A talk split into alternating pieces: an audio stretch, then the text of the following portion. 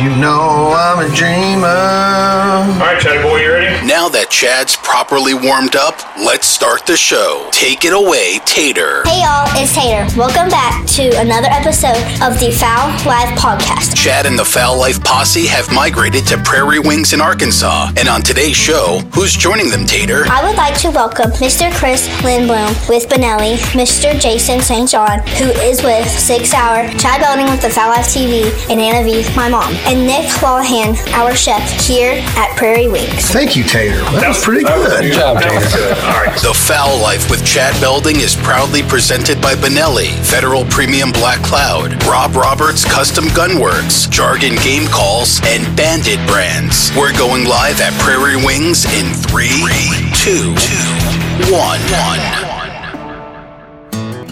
Hey y'all, it's Tater. Welcome back to another episode of the Fowl Life podcast. I would like to welcome Mr. Chris Lindblom with Benelli, Mr. Jason St. John, who is with Sig Sauer, Chad Belding with the Fowl Life TV, and Anna V, my mom, and Nick Wallahan, our chef here at Prairie Wings. Chad Belding is going to take it from here. Thank you, Tater. That, was pretty that was good. Good job, That Tater. good. All right. I can't believe Like I'm that. getting to hold another microphone. Yeah, well, there's no water here. I'm really good with microphones. you you have a chance of dropping it out that window. you can get it through the window. I think so too. I mean, I've been pretty good with microphones. Well, I mean, two days, two microphones, and I, they're usually connected. the, the, the audio was kerplunk. That's what he said. It's a, a couple of. How could you hear that over Anna cough? Like she's getting cough. Ducks are coming in. She's just coughing and cough. I'm like, there they go. They're leaving. Well, I just didn't commended "I'm you. I sick, just I'm commended you on being quiet the with coughing. You're what? I didn't say I was sick. I'm staying in the bed. I I wanted to get my Woody and my Mallard for the SCI World Book, and You I got did them get you did get your wood duck. Yeah. Chris That's had a good shot. shot she made with that super black eagle, That was pretty pretty clean. One shot, one kill right there. and he was moving. He was Yep. moving. Passing shot. Puffed him too. Yeah, just It's smoked called him. yes. It's exactly what it is. A pass through.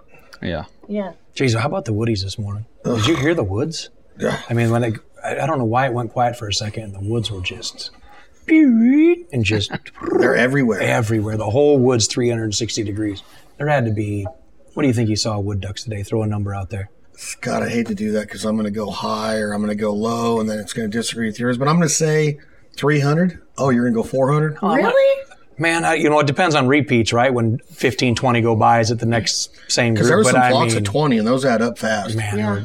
but I mean, if you just listen to the woods 360 degrees, it was crazy sounding.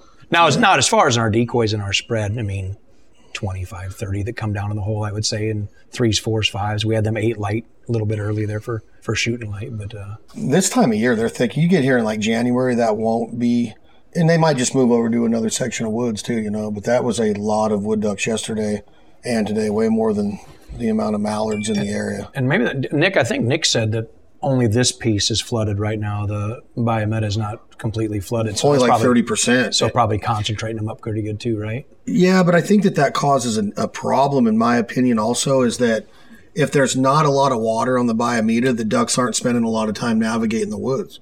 Yeah. Because they know that, so they're just staying where the water is, and at the same time they have food, right? Yep. In the rice field. So I think that once the Bayou Meto gets its water in it, because you know the other part of that analogy would be, well, if we got the only water in the area, we're in business, right? Yeah, Because the yeah. ducks are, no, but they got flooded rice everywhere. Everywhere. And, So- mi- and mild weather. So they're not spending a lot of time navigating 30,000 acres of dry woods to look for 2,000 acres of wet woods. yeah, that's fair. That's fair. You know what I mean? yeah, that's fair. And I think that that's a big reason. I think that there's some mallards here. There's definitely not the mallards that will be here. And there usually is more mallards here by this Thanksgiving week during the Wings Over the, the Prairie Festival that we've been attending.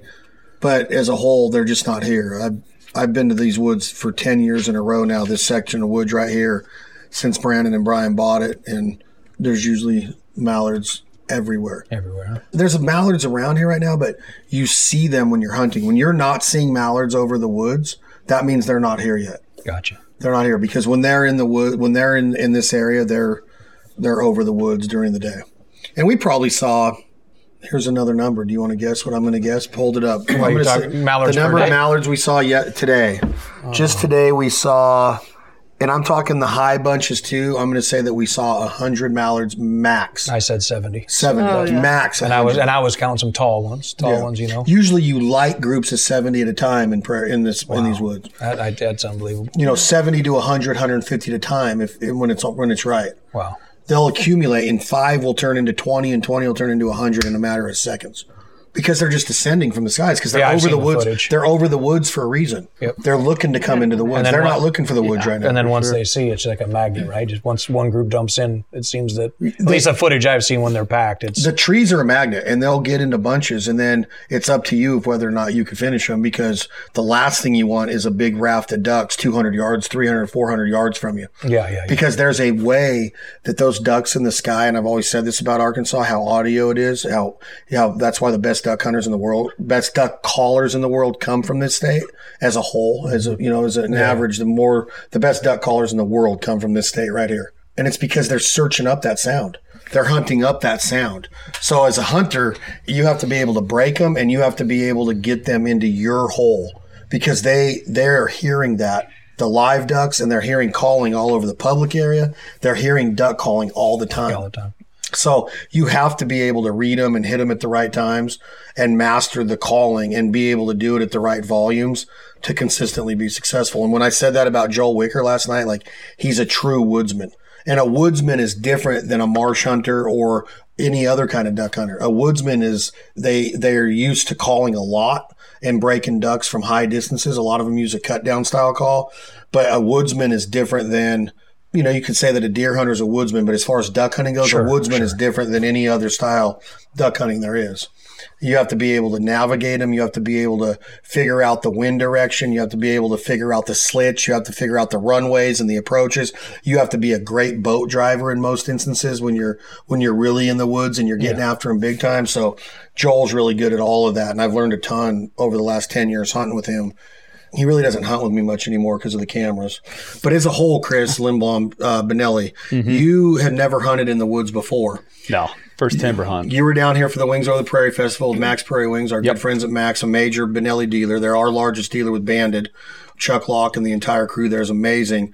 But this place is cool. I mean, this camp, the the woods. It was like it was like going into like the mist for me. Honestly, I'm used to open marshes, tidal rivers, things like that, more northern stuff. And going into the woods this morning it was it was wild. Just taking that boat ride out there was wild to me, to be fair. So, and then obviously standing in next to a tree, watching them come in through the trees, even all the wood ducks over, was- it was wild. Yeah, and. Nick Nick missed our turn, and he texted me and said the reason I did that was on purpose.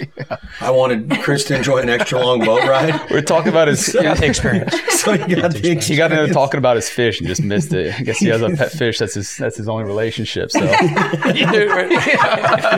pet just went right by it. Yeah, Just pet right bro. by it. It was in his boot. Yeah. yeah. I'm going. I'm like, because yesterday he's like, "Where you want to go? Flip a coin, boss." And I'm like, "We're going to the Mitchell. That was our our lead hole, right?" And so when he went by the turn to our blind today, to our hole today, I'm like, "His sucker changed his mind again. We're going back to the Mitchell." And then we get up there, he's like. Did y'all see the deer stand? Did I miss it? I'm like, yeah, bro, it was way back there. Dude, We're know- in the Mitchell again. when you know what, my boat was slow, right? It was kept bottoming out in a few spots, so we're way behind you. And I'm like, man, I, I thought we were going to turn there. And I'm thinking, like, in the woods, I'm like, there's no cell phone coverage. Yeah. So, like, if you missed your turn or didn't go that direction, I'm like, well, thank God I can barely see their lights in the woods. And then I'm pulling up to you guys, and you, you're coming this way, and I'm like, man, how, what a nice guy turning his boat around so I can see the headlights on his boat to know where I'm going. And they're like, Yeah, he, he started and asking. then here comes Nick. yeah, man, I was just talking. I missed my turn. I'm like, oh, okay. Yeah, he started. 'Cause I was like, man, I went to on the, wrong spot. He was asking you for Yeah, he's like, directions. did, we, did you see that deer stand? I was like, I saw some trees, but I don't know. We were so I think we excited. did. We, were early. We were early on schedule and everything, and then Well, we weren't late. That's the good news. Even, even weren't missing late. the turd, we weren't late. And I think that the optimism is there because in the woods it can happen at any time. You just never know what ducks are going to do. When they've been here for a minute, they are going to, you know, you'll see a lot of ducks lighting in the dark. They'll come in there pretty early because they know their way around. They've been there. Mm-hmm. So the, these woods are imprinted. These neighborhood of woods are imprinted with these ducks, but you don't know if these ducks that are using them today were here last year. So they might just be out scurrying around trying to get a lay of the land. But how interesting, like from that perspective, and you've seen it more than I am, because this is also my first time in the woods. But how interesting was it today when we, you know, we left and just the, the way the duck gods work, right? There's always going to be one group when you're picking your decoys up or when you're leaving, the, leaving the hole, right? How interesting was it that while we're sitting there getting ready to move the boats, that two turns and right down in the hole we were just in, like they just wanted to be in that spot, you know, and like you said, there's 600 acres of flooded woods and other places to go down. But I, I thought that was pretty interesting that, you know, they, they wanted to be right there. And then I think that the second thing for me that, and I asked you yesterday that I thought was crazy interesting was the green wing teal. I, I didn't, you know, never Yeah, had seen green wing teal or expected them to be in the woods. Yeah, they were in the hole. Yeah, the. I yeah. think that thing about your first statement is it's like you get up to take a leak, right? Sure. What happens? So you don't need to turn the light on. Well, right? Ducks. I mean, there's a reason why Terry Denman's been so successful with Mojo is that the flash of the spinning wings is meant to be a long range attractant, and then it's up to you how you utilize it to finish ducks. Mm-hmm. Dry land is completely different than water. Rivers are completely different than flooded timber. Marshes are completely different than both of those. But if you think about, everybody always says that. Oh, I'm going to get up to take a leak. Y'all get ready. You, how many of your duck Oh. buddies say that? Y'all get ready to look, see ducks. I'm getting ready to go to the bathroom, right? Mm-hmm. It's because ducks respond to movement. So when they're over those, those ducks could have been saw that just that boat moving in there Yeah, as we're pulling fair. it in there, That's right? fair. And they're and when they see that, they become curious. And then it, they're not. They didn't finish No. because we didn't have any finishing power to them. But if we'd have been in there, who knows if we'd have saw those ducks? That's if fair. we weren't around moving around and they didn't see something down in there. yeah, that's an interesting take, right? It is, and I think that it's. How could it not be true? Every time you get up, to Well, that you know- you get backdoored. Anytime you do uh, anything. Or even Yeah. even anything. I always I, I think one of the best times to get ducks is when the dogs come across the decoys. He's coming back. Same thing, yeah. They'll land on his head. Yeah. You know, he just shot. He's out there retrieving birds and swirling and all that stuff going on. People talking, exposed, and then them birds will just come in on that movement. So yeah, there's probably a lot of validity to that. But it, what this camp though, how you literally come out of your room into the mud room, Oh, into the boat, and then you get into that boat ditch and yeah. From I mean, this morning from room to kitchen, right out to changing room to boat is like, you know, what twenty yards, like total. Yeah. Of just walking from just room to room. So And I was more trusting today because when we got in the boat yesterday and y'all took off, and I'm like, are they just dumping me off here in the woods? you know, I, I was wondering if I wasn't a part of like a cult that hunts middle aged, a little bit more weight carrying than I need to. I'm going to get out here and they're like, all right, you got 30 minute head start, go. But it, just, it just turned out I was hunting, so it was good. Uh, what was that? And you guys took off, and I'm like, I have no idea where I'm going. I hope Which this thing just goes straight. Hunger Games. What was that movie where they I don't Hunger Games? remember. Hunger Hunger Games? Games. Well, never saw it. Yeah, Hunger Games was a version they of it. fight each other, you know. What about you, Anna? This was your first time hunting flooded timber, wasn't it? Yeah. Oh, yeah. Real flooded timber. Real fun. Yeah. There's only one state I I feel that has real flooded timber. I think that Tennessee's got its spots. I think that Louisiana, South Georgia, there's there's places that Oklahoma has timber holes. But as far as like tracts of timber that were left here, you know, the, a lot everywhere that you see in this area was timber at one time pretty much and it was cleared for rice production, right? Mm-hmm. Yep. And those ducks were coming here for years using these trees and they were imprinted in this area because of the acorns. And then all of a sudden the rice explosion happens and now they have this food source of rice that gives them the ability to eat but they also have the sanctuary of these trees. And i have always talked to people about why do ducks mainly mallard ducks go to flooded timber? And there's a couple reasons i think. The, the acorns are there but i think it's more of a security and a rest of like birds of prey can't get to them Exactly. coyotes can be heard from a mile around and they're usually not in the flooded timber and they have a they have a place to you know stay guarded mm-hmm. throughout the day. And then they go back into that rice at night where birds of prey aren't hunting at night. So they sit there under the moon and they eat that rice until the morning hours. And then they come back into their secured home of the flooded timber. And, and then they find out the boogeyman waiting there for them in certain instances. So but what did you think of it? I loved it. I think it's probably my favorite style of hunting that we do. It was funny because you asked Tater too if it was spooky, you know, like coming in there in the dark and in the trees and swamp, especially with her singing Marie Laveau after all these years, you know. And she loved it. She felt so comfortable out there. You tried to scare her. Bear. I didn't try to scare her. Come and sing that song. Can you sing the first verse of that song, Tater? A little Bobby Bear. You just have it right up here, little Bobby Bear. Go ahead. Wow. Uh oh, she's nervous. Down in Louisiana, where the black trees grow, there's a voodoo lady named Marie Laveau. She got a black cat tooth and a mojo bone. If anyone would wanna leave her alone, she'd go, Hey, another man's ungone. You know Bobby Tater's Bear. so good for you, Tater. she knows all the classics. Man, good for you. Tater, did you like being in the woods? Ooh. What'd you love about it? I just felt very peaceful, not oh. something scary. Yeah, Yeah. I'd rather be there than in the city. Oh, really. Mm-hmm. Did you like being by Axel and taking and hogging his chair? yeah, for I sure. didn't hog his chair. He Oh. pushed me off of it five times today. He did. He doesn't. He Because you were hogging. Much room. No, this much room is all I get, and the chair is this wide. Yeah. For one dog. For one dog. You get one cheek on there, huh? huh? So we were in the boat on the way back because I know that you have wanted to do this for a long time. All she's ever wanted is waders. I'm like, you don't even need waders. We live in Georgia. We chase pheasants. So you waited five years. Six. Six. Yep. She's Six years for a she's pair ten of on waders. Tuesday. Do you like your new banded waders? Love them. So you're addicted to duck hunting now. This isn't the first time I've started being addicted. You're uh, addicted. Starting to get addicted. I mean, you picked up this calling. There's no such thing morning. as working oh, towards an yeah. addiction. Yeah. You're either all in. started. You're either all in or you're all out, Tater. That's that's the rule Chris, of duck you hunting. Mr. Chris? He said you picked up the calling pretty quick. Mm-hmm. Yeah, I gotta go home and start practicing more because I feel like I got outdone. just in general, I wasn't even calling today. I just, I wouldn't have started probably because I would have felt nervous that you just whooped me. Yeah, she just she hammered it, Yeah. And she's running an Axel, which is my dog. That's not what she says. Okay. That's not what you say. That's not his dog.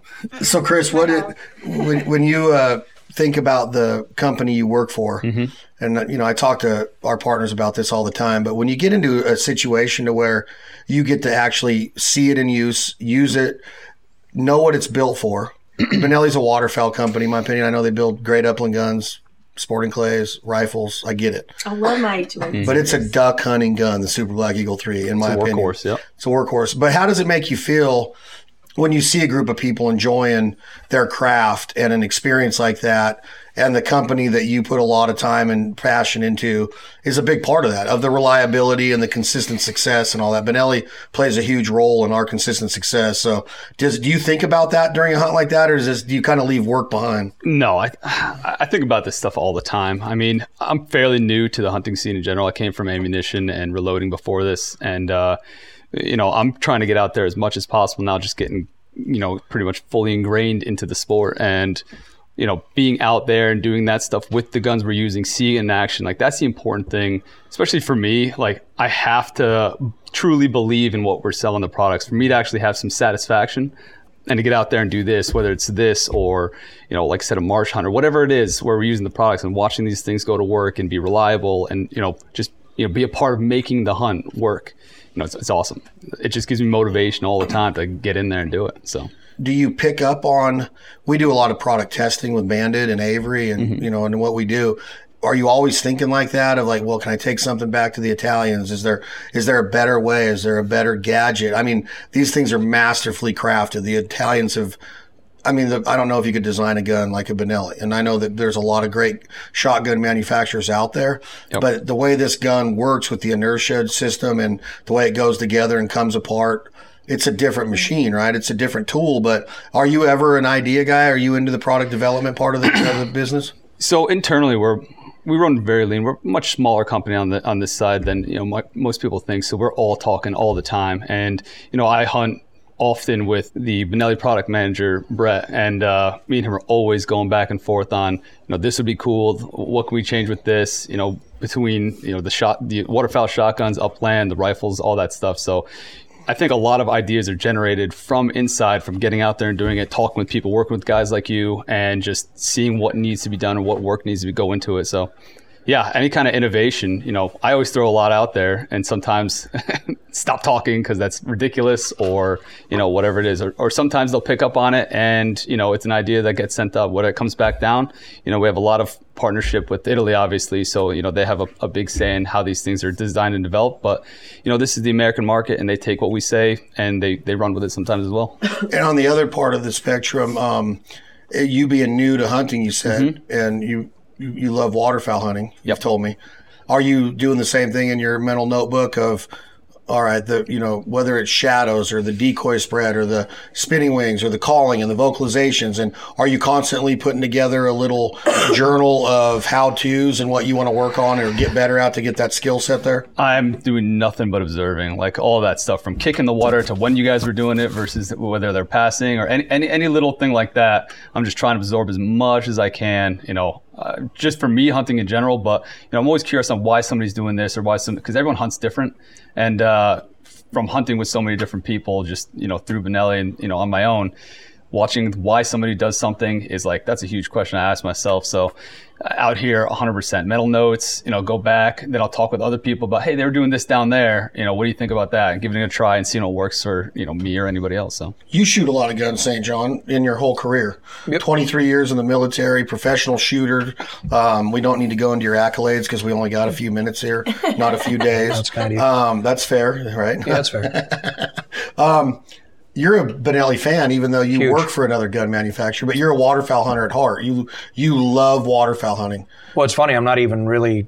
I always tell people I'm not a gun guy. You know, I mean, I feel like if I got arrested on the local news and they opened up my safe and laid it out, I would look like America's worst terrorist. But I'm still not a gun guy. you know, a guy has 40 or 50 guns, but he's not a gun guy. You know, you know, you know what I mean. And so, um, but I am a shotgun guy.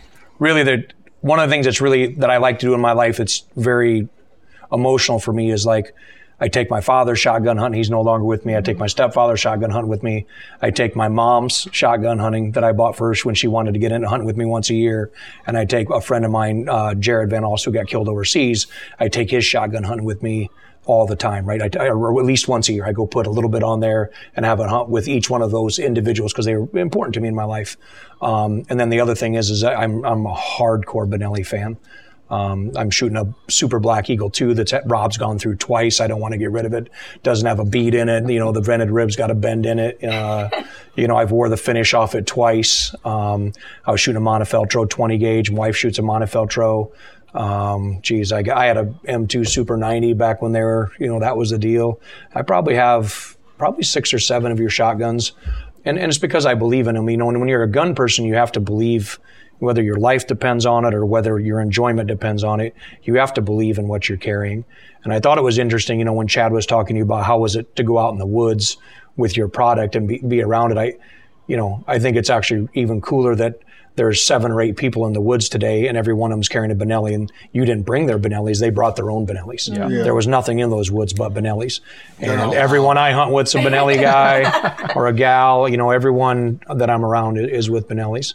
I thought it was interesting as well when you were talking about your product management team and and, and me being in the firearms industry, I, I see there's there's two places that it has no shortage of opinions, and that's product product management, product development, and then marketing. Right? Everyone's got an opinion on how they can do those things the right way, and um, I'm sure you're just as fortunate as we are to work with you know some of the most exceptional teams in product development and really open-minded individuals that you know really go out within industry and end users and, and get that feedback to improve their products constantly. And I see that in your in your product line as well as ours. But yeah, I'm a, I'm a huge Benelli fan. Why? Am I a huge Benelli fan? Man, I'm going to tell you right now, the reason I that Black Eagle 2 has gone through two finishes is when I pick it up, me and her just get along. I mean, I, I don't pick, it. I don't, I don't, I don't pick it up. I don't, I don't pick her up all summer. I I get ready to go to Canada, and I pick her up about the week before, and I'm like, oh, I missed you. I mean, I put her in my shoulder. That my head lands right where it's supposed to. It just points where I'm looking, and you know, that's that's the reason. I mean, I'd almost be afraid to move on from like to a Black Eagle three from my gun. From her. From her, right? Yep. Now I do. Now I do shoot an ultralight. I shoot an ultralight 12 that Rob did, and man, that's a killing rascal. I don't know what it is about it, but it stones them. And you've hunted a lot of pheasants. That's a tough bird. Yeah. You know, but I don't know what it is about that gun. It just stones them, and so me and her get along as well. Well, I picked them. But I don't tell my Black Eagle I got a little thing on the side, on the upland side. Well, I had to switch all of them, right? So Mm-hmm. my waterfowl gun, upland gun, and target gun all at once. And that usually is a massive transition. Yeah. But I had instant success all three times. And then even with the upland gun, I ended up shortening my barrels to 26 inches, which I was personally so nervous about it. Yeah. But when you get in the field, like, you don't think about it really, but your brain can still mess with you, you know? When, Oh, when sure. You're shooting like that. Mm-hmm. And so I'm like, oh my god, I think I just became a 26 inch barrel fan. I mean, Also, I, that's I'm a 26 inch. I love 26. Yeah, for sure, 100. percent That, that comes up so a lot well. too. 26 versus 28. And Well, I mean, I today would never have done it. I today with shot shell development and everything that's gone on there, and then aftermarket chokes. I mean, Those Rob Roberts chokes. Yeah, but after, I mean, that's it, right? I mean, you consider what it used to be like to have a factory choke and really underdeveloped ammunition 25 but- years ago. But think about that though, is like people were still killing them. Now lead, Oh, yeah. lead and steel. That's yeah, I'm, thing, I'm right? talking kind of that steel window when it was brand new. but people have been killing ducks for a long time. Oh, And you all, and. I always ask myself, how the hell did they kill ducks? They don't have Rob Roberts doing this. Yeah. They don't have Federal doing this. They don't have this Benelli again. It's like they were still killing them. So the advancement is is it warranted? Everything transitions. Development is always going to keep you know transitioning and increasing and, and becoming you know way higher level. But when you think about that, both of you think about this when you're hunting a lot and you're getting into hunting more. You think about it on the decoy side of things, the motion side of things. Think about the education of the animals Oh, that yeah. they're getting, right? Yeah. Um, shooters have become better because we're, we're we have better gear. Whether you're a bow hunter, you're shooting a bow that goes 450 feet a second, and they cost. I mean, bows are like 2,500 bucks now. Yeah, with- you know, with, with- everything on them, right? with almost 90% let off, holding 70 pounds with two fingers, right? Yeah, it's like nuts, right? Of how far it's come. It's almost you might as well shoot a rifle. And I, I know that uh, Waddell's going to say, "Belding, shut up." But um, are we? I mean, do you think like it's easier because we have the gear to do it, or have we developed or nurtured a smarter animal?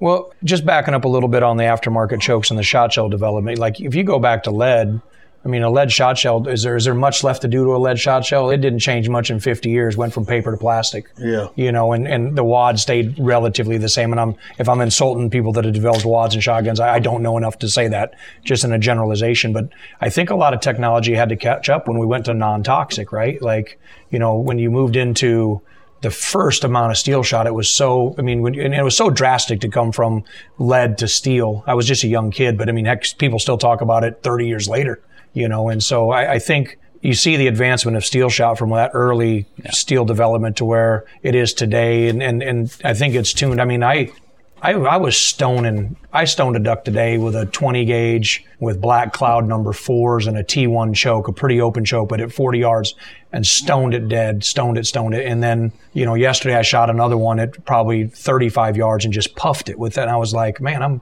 I might be, an, I might be a new 20 gauge hunter because it's hard to get away from a 12 gauge. It really is for me at least. So in that specific realm, I think there has to, there's had to have been some advancements because it's relatively new technology. But the flip side of it, I would say, man, I mean, the, the birds have to be smarter. I mean, the, the, the game has to be harder. There's more um, pressure on them. Way more pressure on them, right? And then you have like decoys that look just like them. Oh. you have all the motion. It's it's and you got these technology. You got the the ability with these apps and travel now, and you can. You think about this. You'd mentioned going to Canada every year, which is usually September or October for ninety percent of the Americans that that go north of the border into really Ontario, Manitoba, Saskatchewan, or Alberta. And I haven't been in this game very long. I started duck hunting when I was 27 years old, right? So I've been in it 20 years, and I don't remember Canada really being a thing when I got into it. No. I remember when Tim Grounds started going up there and filming Get Down, Cover Up. And then you would go into the back of like an Outdoor Life magazine or Wildfowl magazine, and you'd see a little, Little square. Yeah, little Come square. hunt Canada's, and I'm like, where's Saskatchewan, Saskatchewan? You know, like, what, what is that? But it was never. Now it's a thing. But I don't think it's been a thing for that long. Do you agree? well, yeah, but you know what? Did your years, dad go to Canada? No, fishing was a huge deal. He went there. once. Fishing, but, but, yeah. but, but we're from just below Minnesota, so that's kind of a, Yeah, a, a realizable thing, right? Just- And, fishing was always there. But hell, 30 years ago, people didn't jump on a plane like they do now Mm. either, Chad. I mean, the world's changed from that perspective, right? I mean, people fly to their job Monday and come home on Friday across the darn country. So, like, like I remember when my mom came to visit me in Georgia in the 90s, and she was like, "That was my first plane ride," you know. And and my kid's been on more plane rides than my mother had been, and she's only nine at this point, you know. And so I think the world's your perspective has changed, right? Because mm-hmm. if you're going to come from Nevada to Saskatchewan, you're like, man, that's a 48 hour drive, you know, or however it's a it'd be a haul. He just 30 hours. it. Yeah, yeah, right. a So lot. so, you know, I, I but now I would say is, man, so many things have changed. The other thing I would say is d- disposable income for a lot of folks. 40 years is different than it was for my folks and my friends and the family. Okay, okay, let's, okay. there. let- Now you've taken travel and disposable income, but Yeah. but I don't even know. Yeah, but there wasn't desire, there- I don't think. But there wasn't a lot of outfitters up there. No. there? I don't know when it got. uh, It, it'd be a good study to know when Canadians went. Like, here's a good story for you. The founder of Avery that started in 1994. I'm not going to say any names. I don't care about any of that. I do care about him, but he was up whitetail hunting in Canada, and he literally looked at the outfitter that we still hunt with to this Paradise, day. yeah. And they were driving back from a deer stand, and and this guy's looking around. He's like, Everywhere. do you know what you're sitting on here? And the guy's like, what do you mean? And he's like, these geese and all these ducks and all these pea fields. Do you know? He goes, never thought about it. He goes, you need to start. So that guy sends another friend of mine up there to film, and boom. Here we are 20 years later, right now, 23 years later since our first trip up there in 2000. And the guy runs 400 hunters through there a year. That was back in 2001 when that happened. Okay. And that guy was not guiding for waterfowl up there, just whitetail and bears. Yep. So I, I think it's relatively pretty new. Oh, when, so a friend of mine, Donnie Hall, and he worked with Tim up there at Burns's and, and, and at the Crab Orchard area. And I believe I- it's either 94 or 97.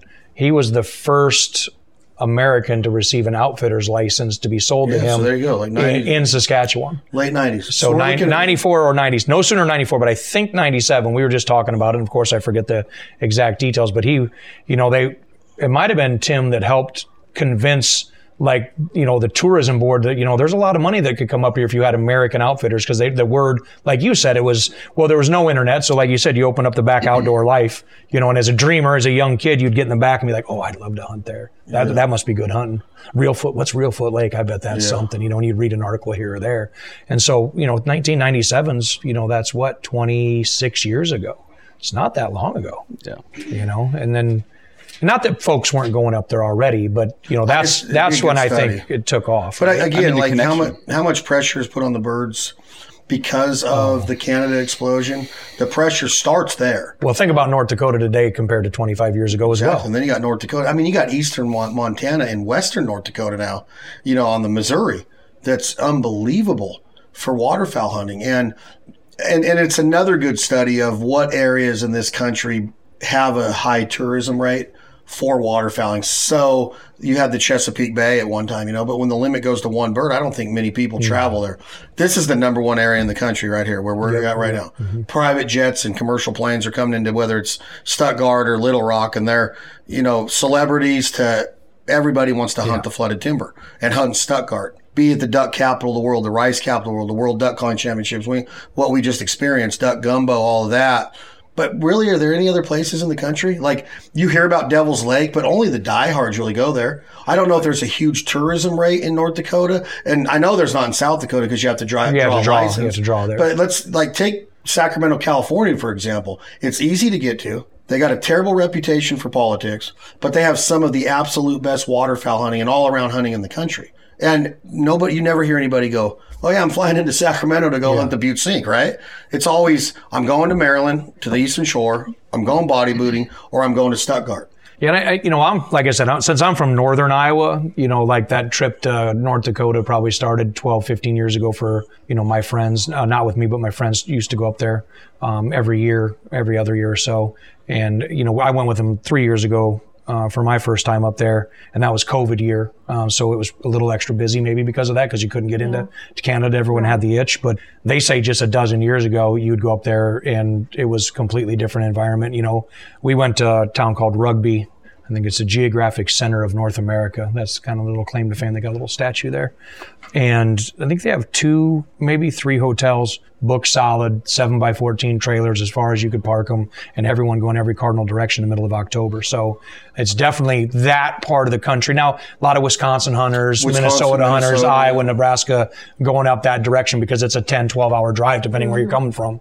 But I don't think it's the person that lives in North Carolina that gets and says, "Hey, I'm going to go fly But to the, North a Dakota." lot of the to go hunt." customers in the outfitting in this co- this state Absolutely. is Carolina, Georgia. Well, you know the wood duck states, the states that Oh, don't really get the. well, I live in. Georgia, right? Yeah, you're a Georgia guy. I drive here literally every weekend I can. Some years it's every weekend. I leave Thursday night, hunt Friday, Saturday, Sunday, drive back home. I drive from, you know, Columbus, Georgia, you know, up through Birmingham over to Memphis. I think what's that 22 that runs there and going, I probably probably see 25 trailers every day going and coming on Sunday I probably see 35 or 40. I only see 20 on the way up because I'm leaving on Thursday. If I was going on Friday, Right. I'd see 35 or 40. And it's just it's a corridor that 22 going from Atlanta to Memphis and hitting Memphis and going like that. It's just a corridor duck hunters every Friday and every Sunday, and I laugh because it's, you know, it's two lab boxes in the back, you know, uh, you know, Excel boat with an outboard on the back or a surface drive,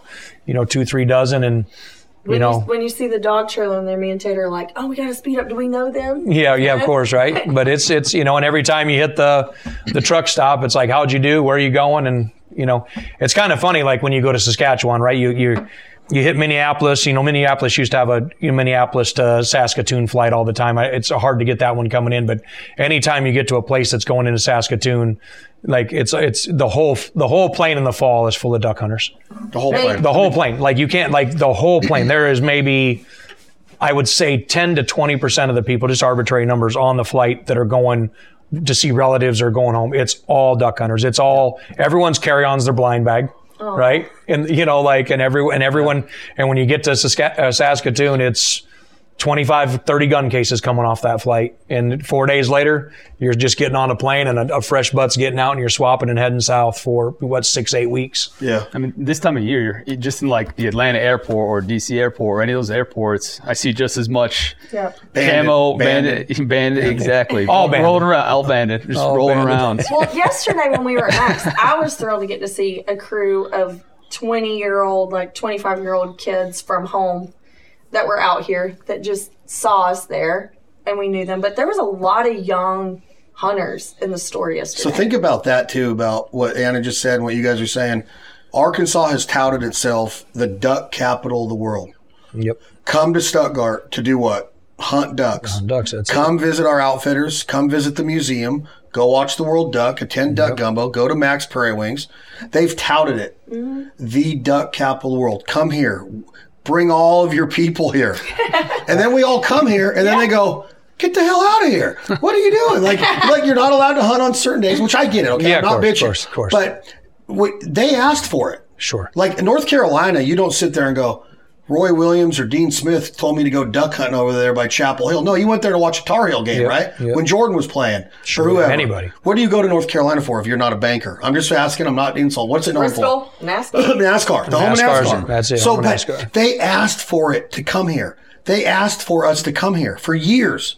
Oh, And then all of a sudden, you're like, my, my point in saying this is, do locals, when you visit, when you describe that highway of all these people coming here to use their boat ramps to hunt their ducks, quote unquote, their ducks, they don't like it. no. They hate it because they were born here. We weren't lucky enough to be uh, duck hunters that weren't lucky enough to be born in Arkansas, which I wouldn't want to live in the Grand Prairie in the summer. Love it here in the, in the Yeah, fall and the winter, but it, I don't want anything to do with the whole different cottonmouths kind of and the 100 degree the days and the humidity. But um, but don't you think like they asked for it, and now it's almost like, do they really want us here or not? They're welcoming. Don't get me wrong, but I'm telling you, there's things being done in states now. Kansas is passing laws mm-hmm. of when locals or when non-residents can hunt. Yeah, South, South Dakota's a done it as a draw system. Do locals want us here? Well, you know, it's funny being from northern Iowa. I live, I live, I grew up 28 miles from the Minnesota border, and you know, like regionally where we're at, this two three county area, you know, for me is is some of the best pheasant hunting there is, especially when the CRP's there. Well, you know, Minnesota has a two bird limit, and you get seem to. I don't know this for sure, but you get 45 minutes north of the Iowa Minnesota border, and the, the pheasant population just dumps in Minnesota. And so we have all of the Minnesota hunters come down and hunt all of our public, and you know, they're we're just like a dog. We've peed on our bush, and we think it's our property and our land. But you know, as an older as an older individual, you know, you understand the impact of the economy. But it is funny. I go to I was just in Iowa last week pheasant hunting, and I'm like, damn, out of staters, effing Minnesota. You know, because that's how I grew up, and here I am with Georgia tags, you know, driving all over. I'm like, damn, out of state hunters. I'm like, but you haven't lived in the state in 25 years. I'm like, but I'm home. But I think it's probably the same thing here. I mean, the place is legendary for in hospitality on public hunting areas for out of state hunters, right? I mean, there's plenty of folklore that comes from that, right? I mean, you don't want to be the first one on the boat ramp being an out of state hunter. You're you're going to get an earful and Oh, when I did it, I told you I just don't even try it anymore. And I, it's. but I think a lot of locals don't do it either because I think it's you know it's always a madhouse Yeah, anyways, right? But what about what we? What about what we? What about what we do? You know, like let's ask Chris this. He's works in the gun industry. You want to promote the Benelli brand or Sig Sauer, you know, and we're talking about your guys' brands are banded. Um, we have a, a 13 year relationship with Benelli as our title sponsor of showcasing this gear and not just the gear and the product, but the lifestyle of what Benelli stands for. Mm-hmm. Is it okay for us to go film in Idaho and Iowa and, oh, and North Dakota and, and shed light on these places to get somebody's you know their their curiosity going like I'm going to go there because a lot of a lot of the messages that we would get and a lot of this was in the in the early days was stay out of Kansas, stay out of Oklahoma, get the hell out, right? Because they don't want to lose their resource of what they had. I'm a I'm, I I come from mule deer country, Nevada, big elk and big sheep. It's hard to get a tag. You got to draw. You have to apply. You get preferential points. You got to buy a governor's tag. You got to buy a landowner tag. They make it difficult for residents, not just non-residents, Yeah, but yeah, for residents, residents, yeah. to be consistently successful in the draw. So, is it okay doing what we do and showcasing what waterfowl has to offer in all these areas, Chris? Do you want us doing that, or as a local, do you want us like don't come to Maryland? We want our own crabs and we want our own geese. You know that you know that kind of attitude. No, I mean, people in general are just very tribal in nature. So, like, if it's not us, say the Arkansas or wherever, you know, these are our birds or whatever it is, like, you know, people just naturally gravitate to doing that kind of stuff. But no, I think in terms of the overall sport of things and conservation and all that, you know, showcasing everyone's different locality, you know, different versions of hunting that other people are doing around the country. I think that's a great thing. I think uh, being able to go from Connecticut, where I'm from, and seeing, well, first of all, Connecticut's being the second smallest state. That's all we have is out of staters. Like it's the uh, hub through. So people coming around and you guys showcasing all over the place. Like that's what it's supposed to be. Like we should be sharing the opportunity. There should be shared experiences, shared stories, things like that. And I mean, as long as we're all doing it and we're all staying as a community and like maintaining a community feel across the country, uh, I think it's a better thing for the sport in, as a whole. And I think it's better for us to be able to like You like know, it's- fight agree. What- like that. I agree 100%. Hundred percent, I That's agree with that. And, and you know, it's kind of funny because like what I would say, and this is just kind of an analogy, but you know, I live in Georgia, and it in the in the terms of duck hunting country, it's a Roll thir- Tide. it's, it's a third We're gonna kick you out. it's a third world duck hunting country, right? There, it is not. You know, nobody lists. I don't know where you. It's not a top ten percent, more like a bottom ten percent duck hunting. I'm not saying that there's not great duck hunting there, that there's small areas there, but you know, think about the sport of waterfowling. I mean, you have to have destinations for it to be where it needs to be, and for the sport to stay healthy.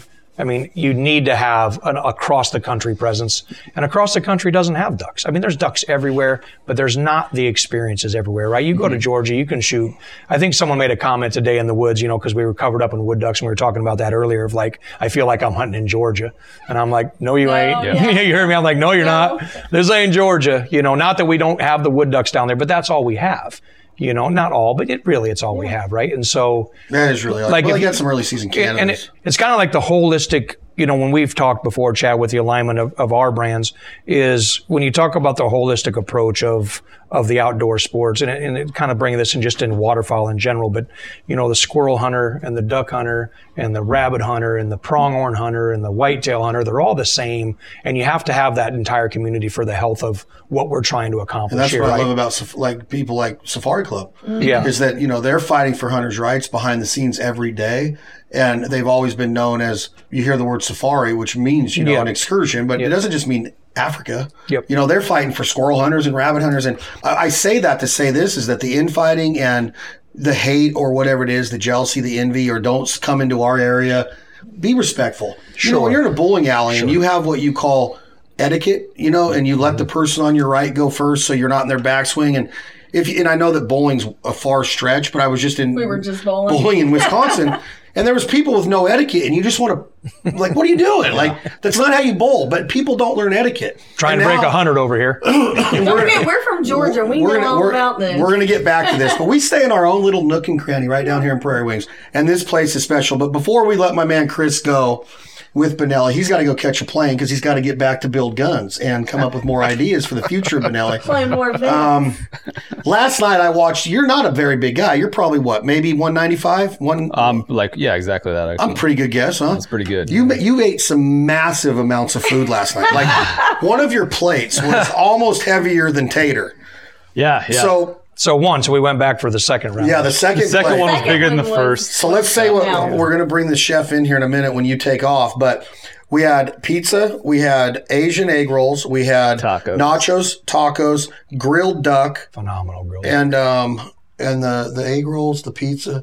Wh- Which one am I missing? Yeah, that's well, it. we had, we had well, he, that- he did everything confit. we had nachos, Confit, tacos, yep, egg confit. rolls, and the confit, Mm-hmm. and that was all mallard ducks that were killed right here in these in the flooded timber prairie wings. You're new to this, Yep. but that's one of my favorite things about getting to do what we get to do is the the eh, the culinary part of it. Yeah. was that amazing or what? Yes, first just standard easy answer. Yes. Um, you know, I'm not new to eating wild game. First say I grew up with it and stuff like that, but man, the variety that we had last night was ridiculous. It's killer, You know, all put together, all great. You know, I don't know which which one was a better prepared version because you go from one to the other, and now that's your favorite. So. Yeah, altogether, just amazing preparation for it, and just you know, I, I, I love mallard. I love duck in general, and I love being great. unorthodox. I love great. thinking out of the box. My man Nick does that, and that's who's going to be joining us right after the break. Listen to another awesome episode of the Fowl Life podcast.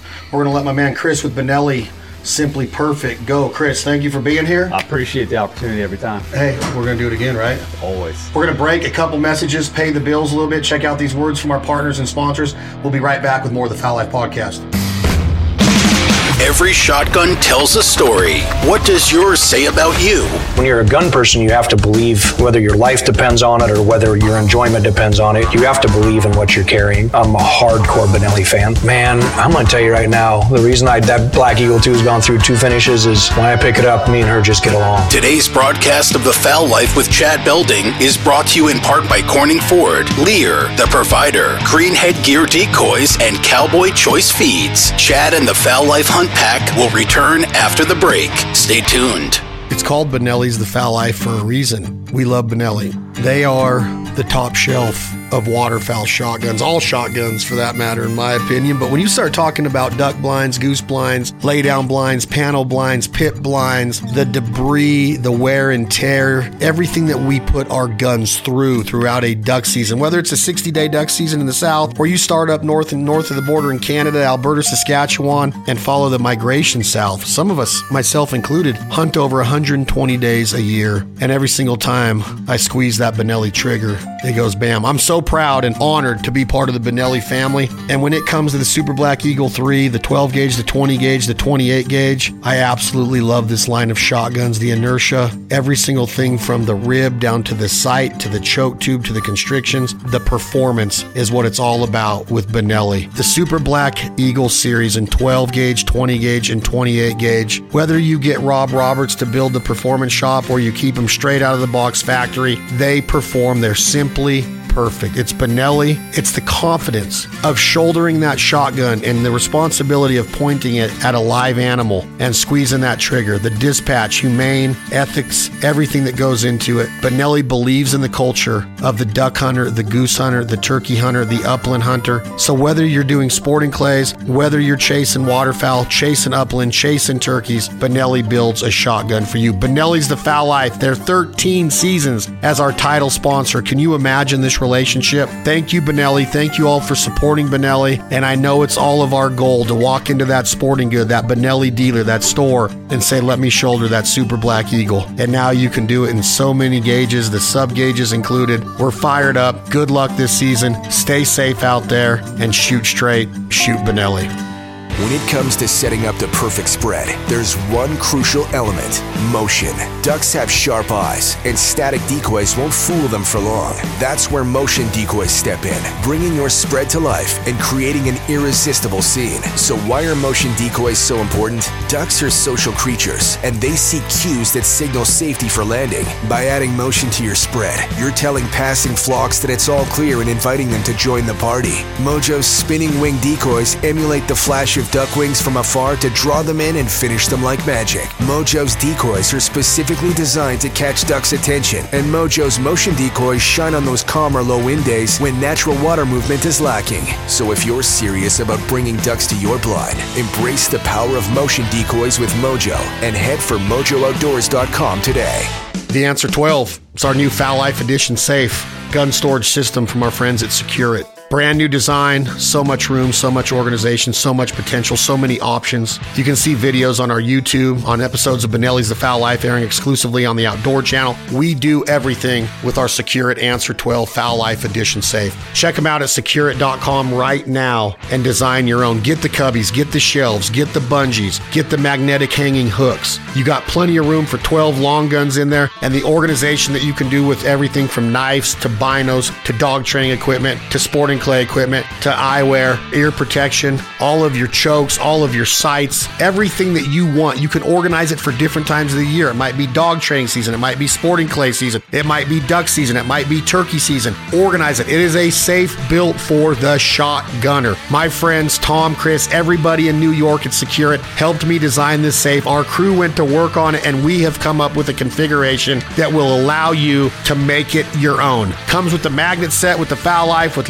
and ducks and flocks, working geese, working ducks. The Fowl Life Edition Secure It Answer 12 safe is available right now at securit.com. Check us out this coming February at the National Wild Turkey Federation Convention in Nashville, Tennessee. We will have more of them on site, on display like we did last year in our booth. It's going to be magnificent. I hope you get a chance to get your hands on your own, organize it the way that you see fit. And when you open those doors and see what you've created, it's going to give you even more energy, even more aura, even more enthusiasm for this unbelievable lifestyle that we get to live as an American shotgunner, American duck hunter, turkey hunter, upland hunter, dog trainer. Let's do it. Get the Answer 12 Fowl Life Edition right now at securit.com. You can't go wrong with it. Thank you so much, Secure It. And thank you all so much for supporting the brands that support us here at the Fowl Life Podcast and the Fowl Life TV. All right, we're back. Fowl Life Podcast. Thank you all for being here. Again, we're coming live at you. Innovation distinguishes between a leader and a follower. I started Banded. I started the Fowl Life. I started Dead Dog Walking. I started Jargon. I started the Provider. I started all of this stuff that we have with American Almond Beef and Cowboy Choice and all this stuff. And it's not an arrogance. It's like we did this. You're the George Strait of duck hunting You know, now. the Dolly Parton of the wing shooting world. It's like it doesn't get any bigger than that, right? She trailblazed What, what doesn't get any bigger? Welcome back to the conclusion of The Fowl Life with Chad Belding, featuring special guests Tater, Anna V, Chris, Jason, and Nick. This exclusive broadcast is supported by Benelli, Eukanuba, and Avery Outdoors. Now back to the show. All right, we're back. Fowl Life Podcast. Thank you all for being here. Again, we're coming live at you. Where we at? Prairie Wings. Stuttgart, Arkansas, Prairie Wings Duck Club. I've been coming here a decade now. It never gets old. Have you had fun, Tater? Did you like the food last night? Yes, I did. You liked to eat wild game? Mm-hmm. What was your favorite last night? Do you have one? The. The tacos were your favorite? Because you went nuts about the pizza. That was I liked. The pizza was good, huh? Tacos are great. All right, Nick, how do you pronounce your last name? Law. Lawhon, L A W H O N. And you're the head chef here now. You're Yes, taking sir. over from my man Billy Bogey. Yes, sir. Giving him a break. I love Billy Bogey. He, I'm so glad we got to see him yesterday and today. You got what- what's your background in culinary? Uh, culinary school at, at UATPC. Uh, my internship in upstate Vermont under Felipe DeCrow. Uh, Chef Sam Choi from Hawaii and Jamie McAfee at Pine Bluff Country Club. At where? Pine Bluff Country Club. Pine, oh, I've been to Pine Bluff Country Club. When you get a degree in culinary and you're and you're trained in culinary, what does that consist of? Do you specialize? Uh, we, we do butchering, we do bacon, we do everything. So you- seafood, you, got to do meat and seafood. You got to do bacon. You do uh, food one, two, and three, and then your presentation. So you're master with a knife. I can cut something other than my finger.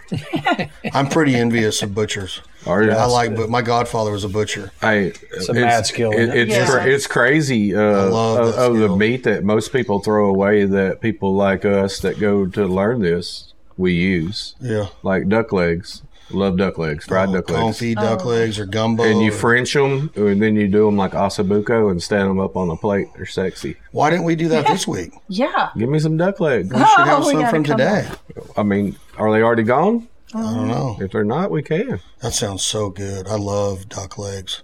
Do you eat sweetbreads? Does that name ring a bell? The uh, thymus gland of a steer. It's a Basque breast, No, Basque dish. No, It's really good. It's the thymus glands of a cow In the Basque settlement, really, they eat everything: the tripe, the stomach lining, they sure, eat the tongue, sure. the brain. Well, I've seen them uh, take the uh, intestines and stuff them, and of course, boudin. Yeah, I love boudin. And they stuff, you know, watched them stuff boudin one day, and I was like, this is a little on the silly side because these a bunch of people were from Louisiana and they use every part of. What do the they call that? What do they call that? Coonasses. No.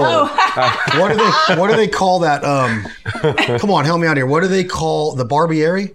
There's a name that Louisianans call that day where they do the blessing and then the stuffing of the boudin. I wouldn't. I, I don't know that either, but I could call somebody and Barb- ask them. I don't know. I'm Hey, about to can I get a fact now. check on that, Luke? Do you mind? I know that you're not working right now, but there's there's there's an experience in Louisiana. It's a it's a fe- it's not a festival, but it's a it's a private gathering. A tradition. It's a tradition where you get in, and, and I got invited to one to come back down there and do it, and I'm going to do it. I need to text my guys that are here now and ask them then what it's called. Barbieri, Bar. I know I'm close. I hope I'm close.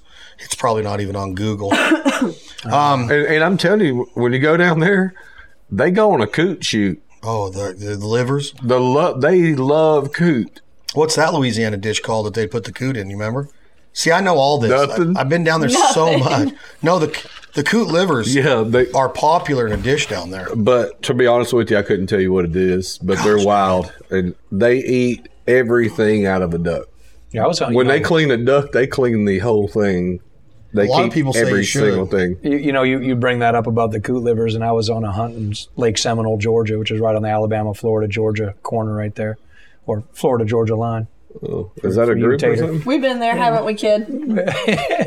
But uh, and there was a family down that's there. It was a family. it was a father and his th- three sons, and you know Lake Seminole just winters tens and tens and tens of thousands of Oh, for coots, sure. right? Plus thousands of canvasbacks, and that's what everyone's on the lake after.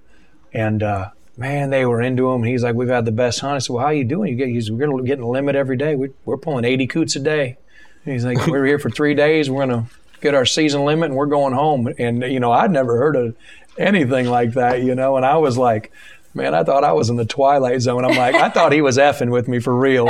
And dude, he opened up, he got in the boat, and I was like, "There was." A, I'm like, I can't imagine killing or cleaning eighty coots. And I mean, boy, and they were do it, stoked. they were pumped. I mean, he was like, "We come here once a year to put all this in the freezer."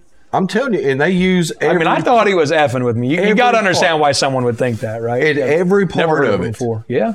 when they clean these things, and up here we, you know, we don't even mess with them. No. They take everything out of the cavity: the heart, the liver, the gizzard, the whole thing, the neck, and they dip it in this wax oil stuff. They grab it by the bill and the tip of the wing, and they drip it in this hot, melting, molting wax and pull it out, and that way the skin stays on it.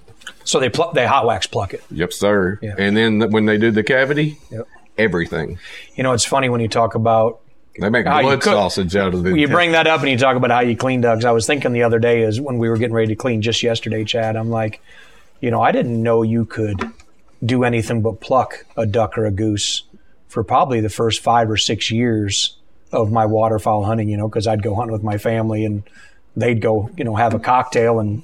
Here sure. you go. That's how I got to go hunt, right? Go pluck the ducks, clean the ducks, everything. like that. I thought you could only pluck them. And I think I was probably like 20 something years old, early 20s. And someone was like, we should just breast these geese. and I'm like, what the heck's that? You know, I had no clue. No idea. Well, it's, it kind of shows, you know, like, you know, think of the first time someone showed you how to split split a duck. for You sure, never knew how to split a duck before. You'd pluck that out or, you know, cut it and spit it. And, you know, you didn't know you could just push you on the don't, you don't breastbone. always have to keep the skin and fat on, but no, no. Well, did you But it sure what is it's good. called? Yeah, so it's the uh, the tradition of the boucherie, the communal butchering of pigs. So they get there and they do the entire the blood I sausage, the seen that. boudin, and it's Anthony all these families it. come together. Yeah, he did one. and I've been invited on it, so I want to go to a boucherie. B o u c h e r i e boucherie. So yesterday, before we move on to what we experienced in Stuttgart. I want to get into some of the recipes you did. The, the Cajun slaw, or not the Cajun slaw, the Asian slaw that went into the egg rolls made those things awesome. What is the I I don't mean I don't want to be degrading to anybody that cooks out there, okay? but when you mix all of those flavors, right? When you have your culinary background, are you taught with the sauces and the spreads like on your pizza you put two different sauces at the end? I'm not a sauce guy. But then when I started tasting that slaw and you put a little bit of that Asian sauce in there, it like kicks it off. But are you covering the taste of the wild game with that? Tell, tell me about the enhancement of flavoring. What, what, what does the culinary background bring to wild game when you start putting all that flavor into it? Sauciers are people that make sauces to match with the protein. So it's like when you do the pizza, I put blackberry with it. You could do blueberry, raspberry, any of it. The berry's going to bring the flavor out of the meat of wherever that food comes from. As far as it's in here eating acorns, it's out here eating rice. It's fatty, super fatty, super oily. The berry just all it does is mix in with it. And the the Asian side of it is the sodium. That's all it is. It just brings the sodium that's inside the meat out. Brings the sodium out. Yep. So all all the all the the sodium that it's in your confit, whether you use salt, pepper, Cajun, uh, any of your seasoning, as far as I mean, where's your? I got your seasonings in there, and need to bring them out here too. The berry just brings out the flavor in it, whatever your choice is. Yeah. I can see that with the foul oven. See, I've always thought. And that, I put it. I put uh, when we took the confit out, the duck that we smoked on the Traeger was the foul seasoning of yours, and it was awesome. Okay, so sauces are to bring the flavor out, but when I spend an hour cooking that breakfast today, right? Right. And I take a lot of pride in that. The, the flavors, the It was mixtures, sick. the It was good. awesome. Yeah. And then St. John walks in here hypothetically, and I couldn't mess with him even if I wanted to. but he takes Franks and just douses it with oh, Franks, Oh, and you then did? No, no, no, No, I did not. Why? Oh, I'm saying though, but people do that. People do do They that just because doubt, and I'm that's like, all they know. But I'm like, you didn't even taste the flavors I put together. Well, it's like a, it's like A1 on a steak. he does this to Tom that works for him because Tom is the sauce guy and he doesn't use just one. He's like every sauce in the refrigerator and he puts it on lunch. and it just, Chad I'm like, I just spent hours cooking that, Right. and you didn't even give it a chance. The confit is, is I'm like, you you, know, sauce guys are dorks. and that means cooked in its own fat, of course. Yeah. Yeah. Confit cooked in its own fat, and then you take that oil, and then you got you got duck oil. That Yeah, you- but that's you- you- that's that- pretty high tech cooking. I'm just talking about the guy that I don't understand. It comes in and puts barbecue sauce on my nine hundred or, dollar or, steak. or Anna grabs a whole bottle of ranch last night and dips your pizza. in Did ranch. you really? No, I didn't. You know better. See, it than would Well, that's that- you off. but it's- yeah, but it's- oh, yeah, I'm mad. I'm mad. But it's the same thing as you know. You cooked up some of her family farm's wagyu steaks. The, first Wagyu we were steaks here. the other night and Imagine this if when we pulled out Ketchup. something you put on there, and I just brought out some Heinz 57 and just Well, those You know, genetics are a work in progress. like I would. So I- I, I don't get sauces either, right? Like I'm not a sauce guy, but people just they think they're so cool with all these sauces. I'm like, dude, I barely put ketchup on fries. Or when don't I, make either. a good smash burger, no condiments. for sure. Nothing. Nothing. You taste that beef and those flavors of that, maybe that little bit of that dry rub or salt and pepper. Yep. And the cheese, and that's you don't need all. the always condiments. try to caramelize something on, on a smash burger to just onion? to give it got a little sugar in there? That or even even some Oh, zucchini and smash burger. squash. We got ground Oh, here. We ought to do some smash burgers tonight. But even and I last slice them super thin on my mandolin, like they're paper thin, and I caramelize zucchini and squash, and I put them on that. Have you ever been to Duck Gumbo? covered in cheese? The event. Uh, no, sir. I tend to uh, stay away from that end of the. It's funny how Duck Gumbo has got the reputation to stay away from it because it's a huge party. Well, And we didn't get to go because we had Taterbug here, but we sent our crew over there and they were sending me pictures and I was kind of envious. I was like, it's fun over there. There's it's like a college tradition party, you know, of Oh, cooking sure, gumbo. for sure. Loud music, live bands. Wild, um, wild men, wild women, and I and, and I and I was going with the recipes and the gumbo aspect of it, but I really wanted to get of how much is really going on in this area over these three days. Because we're right out here in the middle of literally what Anna called the middle of freaking nowhere. Like people couldn't find us if you had to, right? It's amazing that awesome. that you can find this place, which is the best, right? Yeah. We're For off sure, the map. for I told you, I thought you were trying to dump me off. Yeah. So Yeah. that's how far out in the middle of nowhere we But are. but just right down the street, forty minute yeah, drive yeah, from here. Yeah, forty minutes. You have duck gumbo going on. You got the World Championship women duck calling, the Chick and Sophie Major. You got the Arkansas State duck calling, which is sometimes handily as good as the World Duck. And then you have the World Duck that was crowned last night.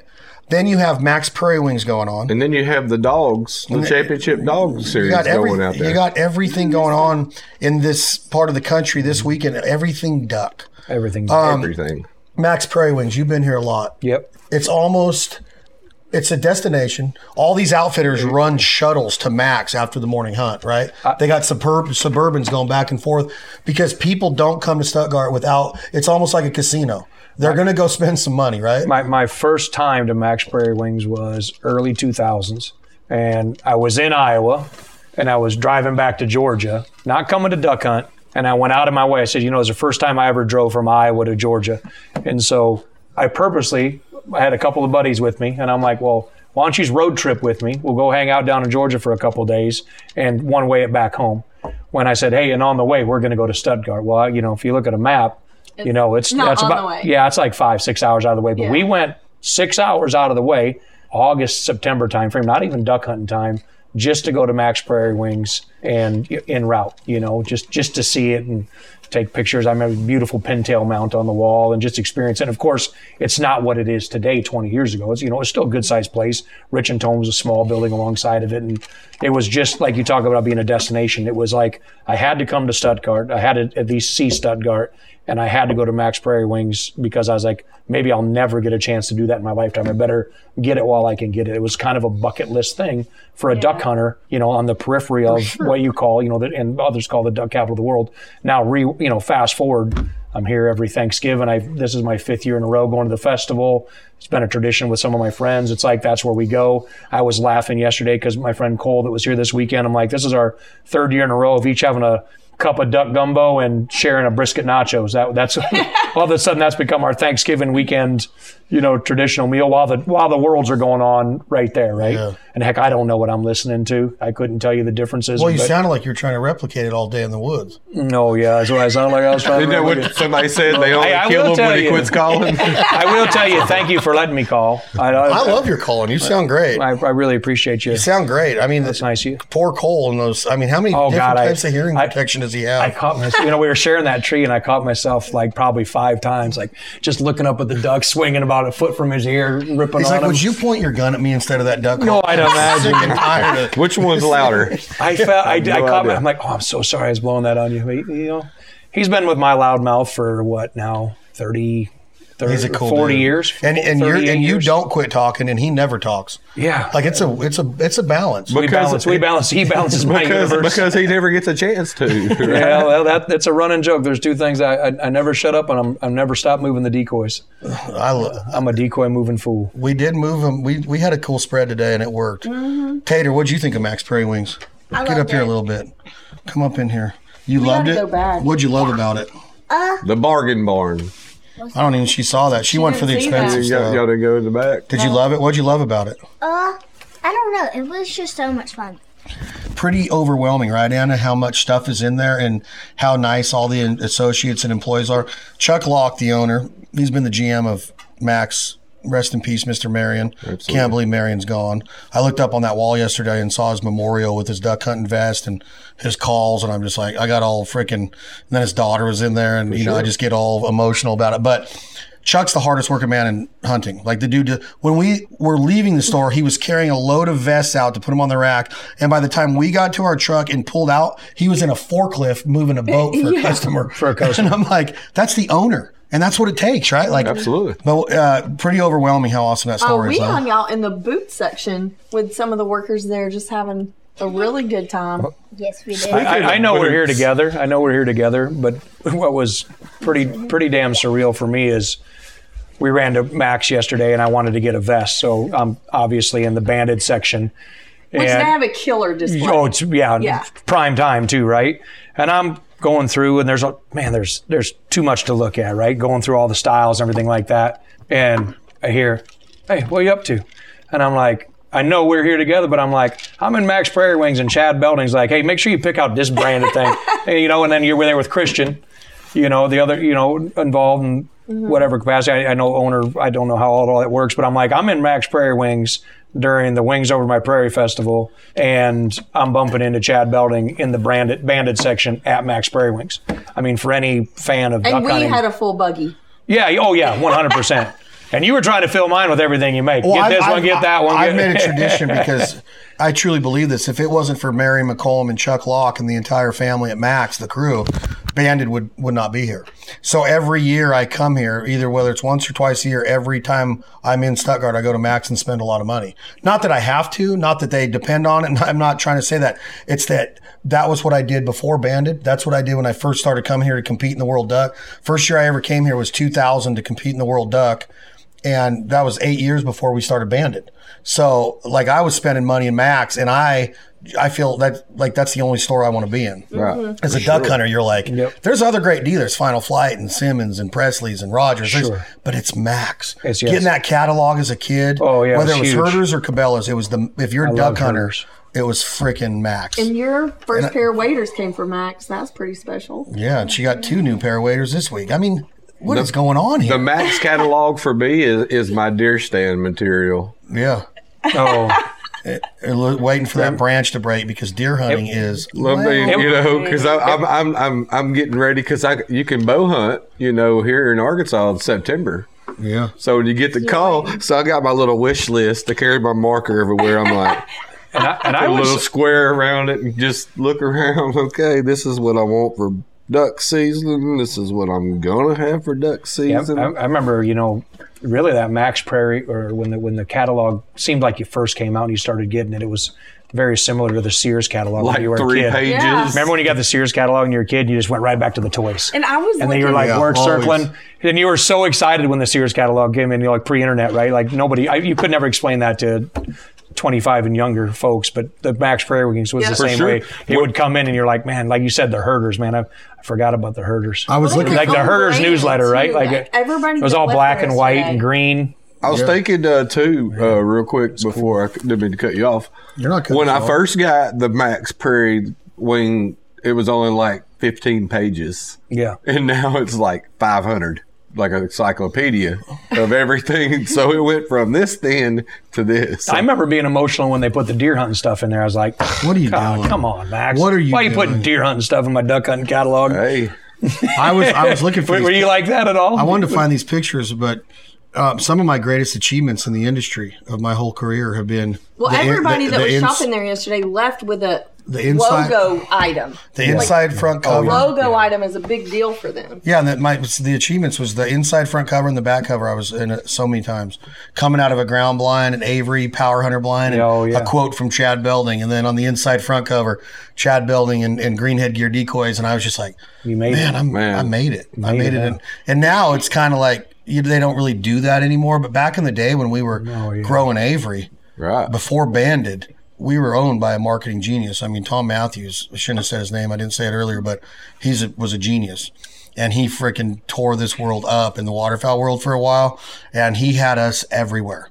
So I mean, every magazine, whether it was Cabela's or Herter's or or whatever it was, we, you would open it and there'd be us in there with awesome. quotes about this gear and this brand and Well, you worked hard for that. well, I mean, I'm not saying about me. It was just that that being in the Mack's catalog was like, holy shit, that's You as done good as having your own TV show. Yeah, you right? made Like, it, right? It was before the Fowl Life or Banded or any of this stuff ever happened. So you got a TV show now? I, I, I did until we came here. we, we, we, we really did until I got here. Don't act like you don't watch it. I watch it every chance I get. Yeah. That's why I'm over here starstruck. What was it like for you being in like in Mack's? I know you talked about the emotionalism of looking at the past, but I mean, I'm talking like real world with all the consumers around there. Do you get do you get inundated with with folks like you know, or is it whispers like, "Hey, there's Chad Belding," or is it? I you, saw do you get a lot of fans? I, I mean, I stay away from it. I've always deflected it, but I, I, I, I get it. I accept it, but I'm not into it for that. Sure, know? of course. But I've never shied away from it. I get to the mindset of like having to check myself, and I always I talk about this a lot in interviews or podcasts of like my house looks like Mack's. My garage and shops, all the everything I have looks like a Mack's blew up in there, you know, and threw up in there, For whatever the saying is. So I've had to check myself over the last years because it's easy to start to take it for granted. When you hmm. go and you see all that banded on the shelves, I have four of everything in my house.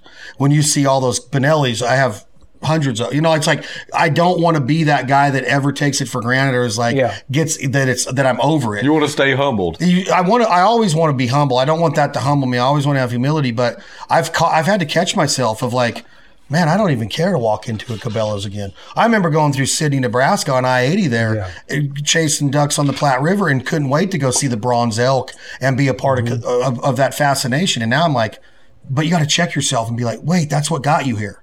So being in Mack's, that's why I said I want to. I want to shop like a shopper. I want to walk around and look at all the gadgets and act, actually be part of it. You of walked it. the whole store. Yeah, I, I walk the whole store because I'm never a part of it because I'm always like opening the box and being like, put them on the hanger, get ready to wear them. All right, let's do a photo shoot. All right, let's set this up. And it, it becomes tedious because I'm seeing that stuff a year before it's ever go, goes to market. Just like you are with the guns. It's like you got to Yeah, yeah, check yeah. yourself because you're like, man, this is special. And people are in there going, Oh my God, look at all this gear and look at these ducks coming out of the ceiling and listen to those sounds and the duck call counter and all the, and everything playing. And you're just like, don't ever get bigger than that. Don't ever outgrow that. Like I still wish there, that I believed in the, the things that, you know, you're, find out that are fake. Like I still think that Hulk Hogan's real and that he was really fighting. Right? Back I- then, back I- then, wrestling was real. yeah, it was real back. Yeah. But you know what I mean? It's like I don't want to let go of that stuff. And when you get it in your face all the time, it's easy to be like, Sure. wow. It's almost Well, like and it becomes a job too. if you let it. But yesterday, it's funny that you bring that up because we always do a big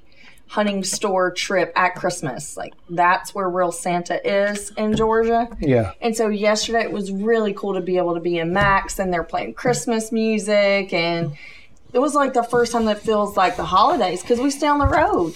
You know, Yeah, so it's it's just- not like we're home. Sure. And we've got our house decorated. I mean, we do have a tree up, but it doesn't have any ornaments. But on you guys shopping, you guys It shopping it felt real. It Finally, for felt like home, the holidays and but stuff. like you guys, all three of you guys, like if you go out and just do like a just a regular shop, there's gonna be ninety people stop you and want to ask you something, want to ask you something, want to ask Yeah. you something. I mean, it- Not me. It's it, it's just like God, that, could that's got to be. that? Sometimes it's got to be Somebody asks you overbearing, about guns. doesn't it? They're there for I mean, you're a world champion, right? down. You're- he just kind like You're a world champion. Store's And I closing. want to Yeah. talk to everybody. No, come here, come here. Well, I got it. I talked to Christian yesterday about You're long looking range shirts shooting, and the people. but he he's so into it that he was stuff. like, you just like just want to be a normal. And we stopped person. talking. I caught him. He, he creeped around the clothing rack and he was like sitting there while I was talking to a friend. And he's like, "Hey, I got another question." I'm like, "Yeah, you." Christian's bet." into that long range shooting bag. Yeah. But yeah, that's it's it's one of those things to where you Kind of gets nerve wracking, huh? No, I mean I don't. I talk to her about it all the time. I don't. It got nerve wracking in the Denver airport when we were flying here a couple months ago. I had my daughter with me, and it was the first time she saw the the selfies and the autographs and stuff. And I'm I don't again I don't bank on any of that. I talk to Waddell about it all the time. Of like, how did he? How does he feel about it? You know, and he just it's part of the job and it's part of the gig. But For sure. but I don't I don't take it for granted and, and it's it's pretty cool to still have it happening. it's still pretty it's pretty cool to still have it happening this long into a career. you Sure. know? Um What's funny is we were in Wisconsin last week, and he like like I said, he just kind of shuts off. And I found every single gun dog woman in the whole place, and I have like five hours worth of conversations. And he's like, seriously, like let's go. On, I'm like, go. no, because she, you're not gonna believe this. I met a lady in the bowling alley, and our dogs are related, and she got her dog from a guy that I trained with, and blah blah blah. Isn't I'm that like, "Can you believe crazy?" this? And he's like, oh my god, you're probably never gonna see her again. And I'm like, but I had that moment. no, that's good that you do it. And again, Yeah, I, yeah. I get I'm a deflective person. I deflect the attention to where it's almost like it's kind of embarrassing.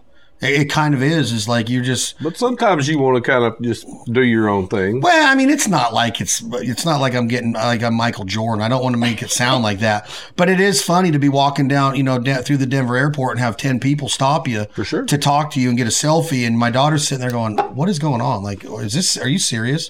Why do they want a picture with you?" And that's how I want to keep it like that way, For sure. of, feeling gratitude every time that it happens. And I don't want it to be forced.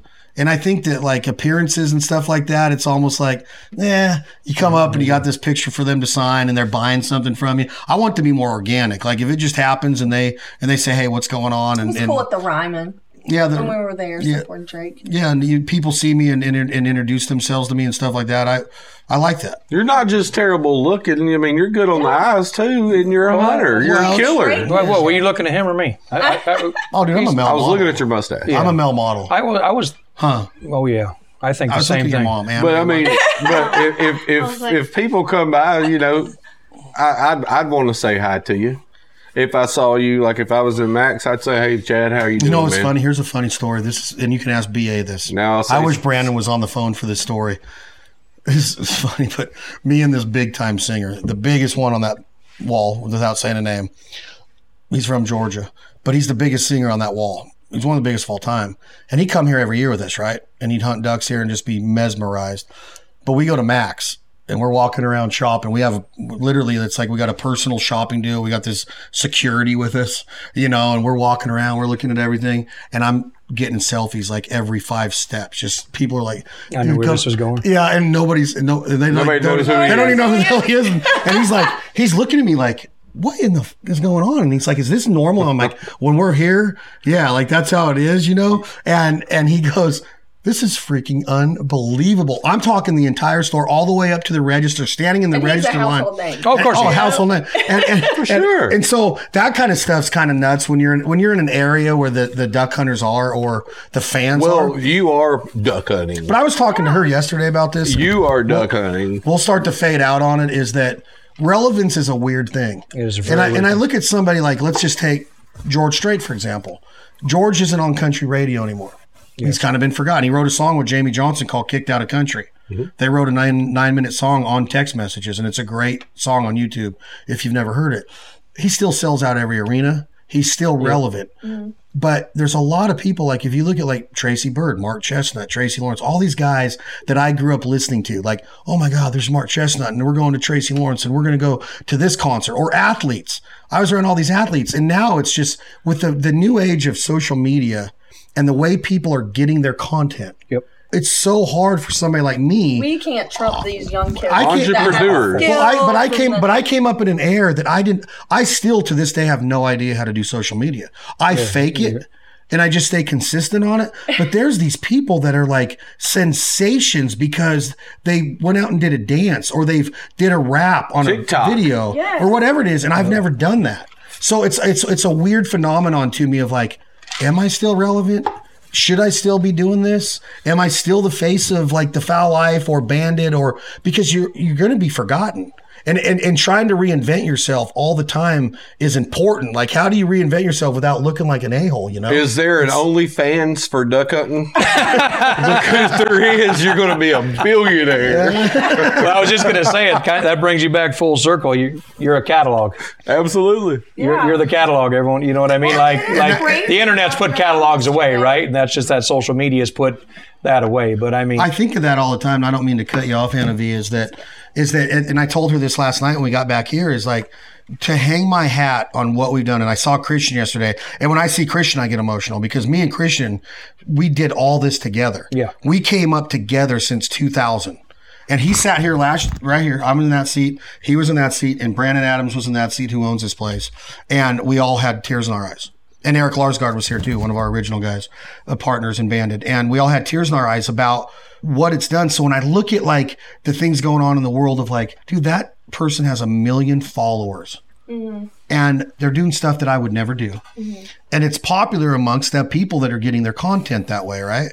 But then I look at it and I told Anna last night, I'm like, I started Banded, I started The Fowl Life, I started Dead Dog Walking, I started Jargon, I started The Provider, I started all of this stuff that, that we have with American Almond Beef and Cowboy Choice and all this stuff. And it's not an arrogance, it's like, we did this. We did this, and that's what you can hang your hat on. And I don't give a flying rat's ass how many likes I get. Sure. And I hope that I hope that doesn't come across of like I'm trying to make excuses No, that we only not. have 165,000 followers when we should have.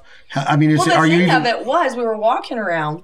There was all these young kids there, and he was talking about like how do we stay relevant at our age and like what we're doing. Yeah, But for me, it was like how do we keep the tradition there if they don't recognize the value in this old people? He's a, you're the George Strait of duck hunting You know, now to these yeah. kids. Yeah, well, I mean, I, I watched Phil Robertson at the Delta Waterfowl Expo in February last year, and Phil's relevant, and he's done a great job. He was relevant to me because of a duck hunter, not for the duck, duck Dynasty or the Blind or any of that. Way he was, relevant, he was relevant to me of him and Coco killing gray ducks in the woods, right? and yep. he went for the ducks, and I went for, or he went for the bucks, and I went for the ducks.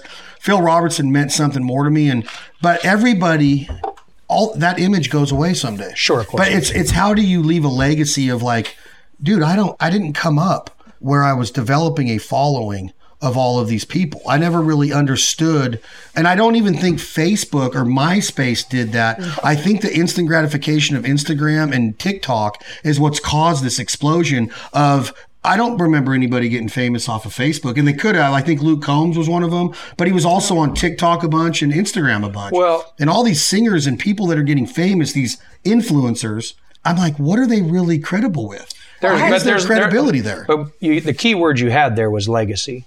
Yeah. There's not going to be legacy for people that had two and a half million followers on on TikTok. And you want to talk about relevance?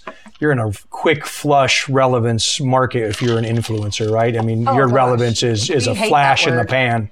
Right, you know what I'm saying when you talk Oh, yeah. relevance, and so there is no. I, I can't imagine there's any legacy that's going to happen with in that influencer sphere.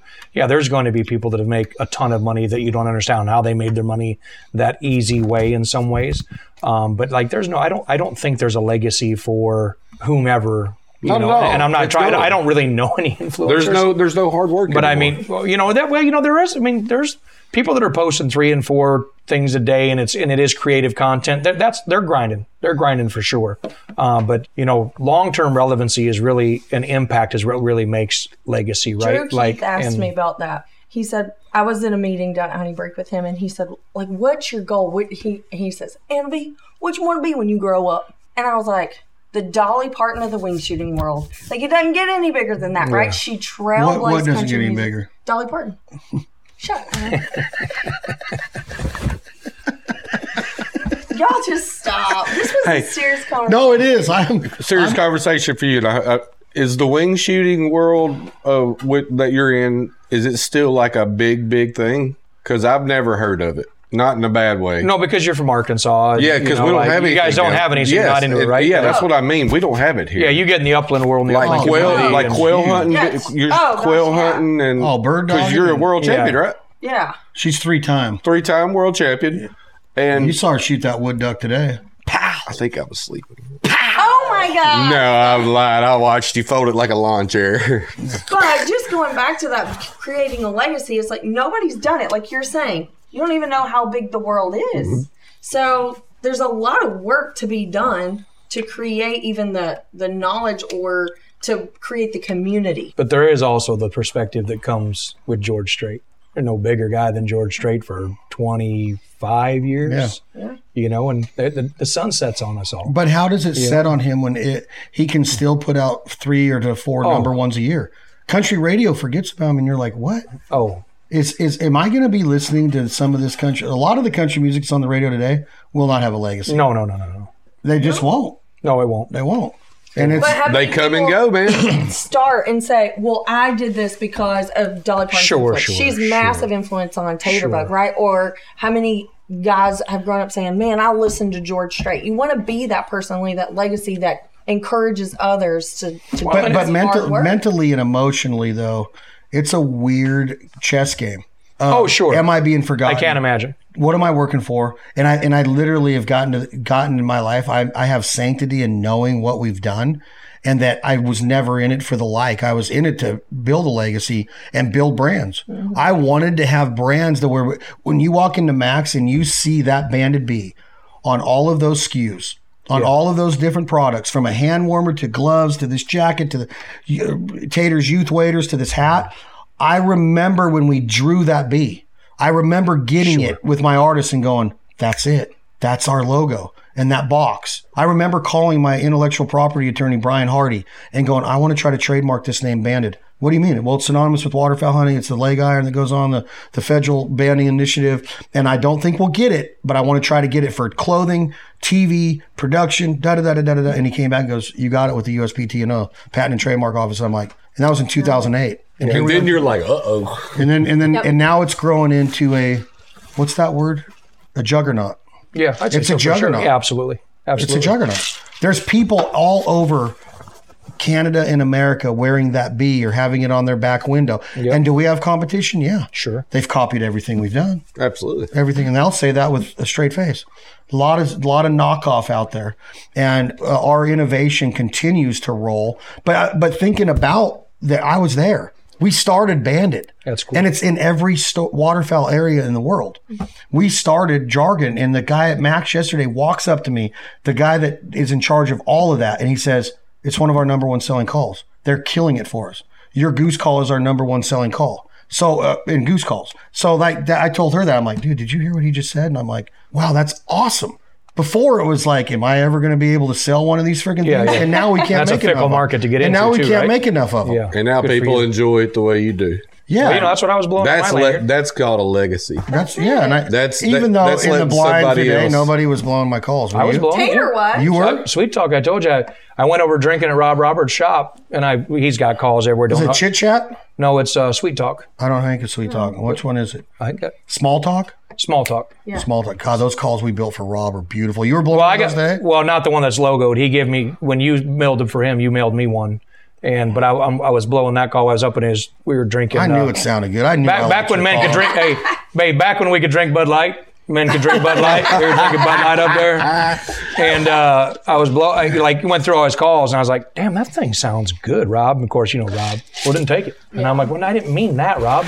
But so he gave it to me, and you know, drove home from from Batesville all the way to Georgia, and you know, like Blowing your golf. yeah, you know, I, I, I can't. I don't. I don't. People that don't blow calls, and I don't blow them well, but people that don't blow calls could never imagine how many people drive down the highway for hours on Oh, end dude, blowing I've had people call. think I'm on a crack pipe. I've had cops pull me over, like, "What is that you're smoking there?" I'm like, "It's a duck call." and just nonstop, right? Nothing, because you know you can't do it in the house. The wife. All you gotta do is roll the if- windows down, and the cops will leave you It alone at that point it because when they come by, they're like, they're like, right, we're out of here. The fowl life. Nick, thank you for the meals. This, was was this has Thank been a pleasure. Amazing. Thank you. Thank you. We're gonna have some more tonight. absolutely. You sure you got to leave? Well, if you're feeding me, I might re. re- Jason St. John, Sig Sauer. Thanks for the friendship. Thank you. Thank you for your service. Thanks for coming to Prairie Wings. We'll do it again. Appreciate. it. I hope so. Thank you. Did you enjoy hunting with Anna V? Yeah, I was just gonna say. Anna V. Thank you, Miss Anna. Anna V, love you. She's a killer. You rock. And and and She's a and- killer. And sweet Killer. tater. She's a killer. Tater. And little what she's a Tater. killer. Tater went to take a nap. I think Tater's she- eyes were getting heavy. Yeah, she was singing at the campfire last night. I cussed her this morning. I said, Tater, I said, now, now I got not just uh, Don Williams Tulsa time, I got Tater's Don Williams and Tulsa time in, in my head. She's was pretty like, special though. yeah, she's great. And then man, she come on here and sang Marie Laveau. How do you That kid lives for duck camp. I, there are days I want to sleep in, and she's like, "Nope, we're getting up." All right, stay safe out there, everybody. Thank you for listening to another episode of the Fowl Life Podcast. Coming at you from the Prairie Wings Duck Lodge right here in Stuttgart, Arkansas. Stay safe in the woods, the marsh, the rivers. Practice boat etiquette, hunting etiquette, and remember, stop the infighting. We're all in this for the same reasons. Let's respect each other no matter how you hunt. Stay ethical, stay legal, and stay safe. I hope you're getting ready for the best time of the year. Merry Christmas, not happy holidays. Chad Belding, Anna V, Jason St. John, and my boy. You got to pronounce the last name. Nick Lawhon, the chef here. Law Dog. Just at call me Law Prairie Dog. Wings. There you go. Oh, there's my friend Nancy. Hey, There Miss she Nancy. is. Hi. Nancy's a juggernaut here at the Prairie Wings Duck Club. Thank you all. Thank you to all of our partners and sponsors, and thank you all for the subscriptions, the downloads. I'm Chad Belding. We'll talk to you soon right here at the Fowl Life Podcast. Alone, we can do so little. Together, we can do so much. Become an outdoor mentor today. Tater, did you like being in the woods? Mm, What'd you love about it? I just felt very peaceful, not oh. something scary. Yeah. Yeah. I'd rather be there than in the city. The Fowl Life with Chad Belding and co-host Tater has been made possible by Sig Sauer, Safari Club International, and Mojo Outdoors. Chad and the Fowl Life crew will give closing statements after these words from our partners. We'll be right back. I think lighting is everything. I don't like being in the dark.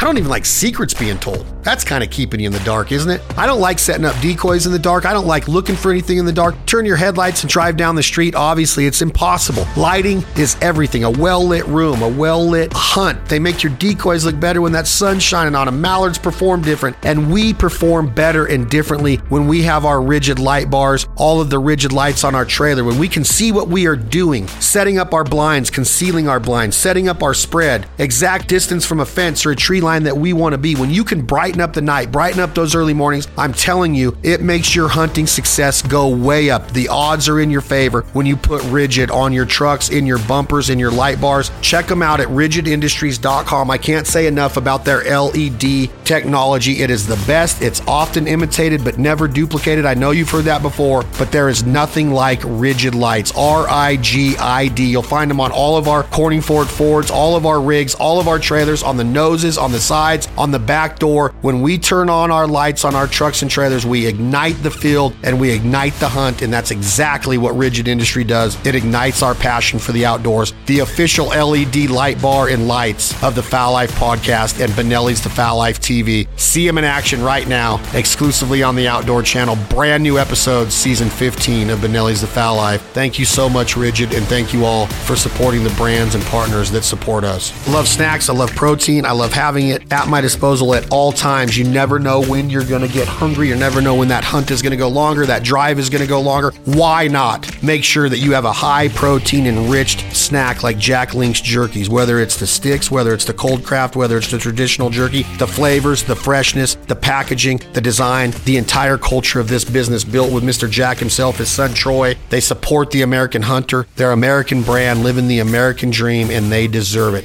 I love their snacks, their flavors. I can't go into all of them, but there's the dill pickle, there's the teriyaki, the original, the peppered, sweet and hot. I can keep going on the cold craft side, the salamis, the cheeses. Unbelievable innovation into the way snacks should be. No carbohydrates, low in sugar, great flavor, high in protein. Build that muscle. Make sure that you support the companies and products that support us here. And Jack Links is the official snack of the Fowl Life podcast and Benelli's The Fowl Life TV.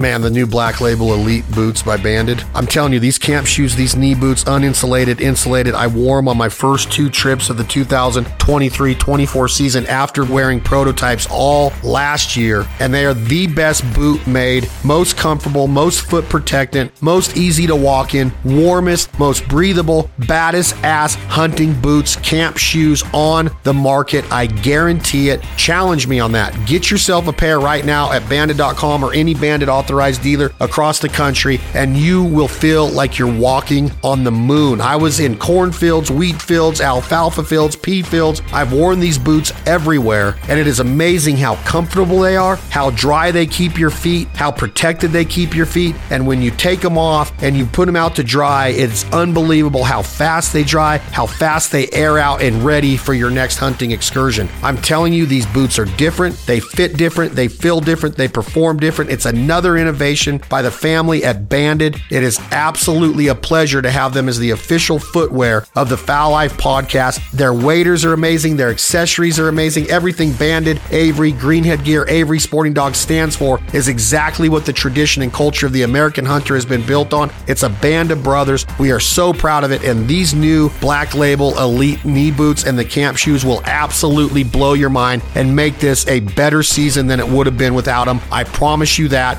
Get them right now at banded.com or an authorized banded dealer. Thank you all so much for the support of banded brands throughout the years. And trust me, we are just getting started. Our time today at Prairie Wings in Arkansas has come to an end. Merry Christmas, not happy holidays. Chad Belding, Anna V, Jason St. John, and my boy.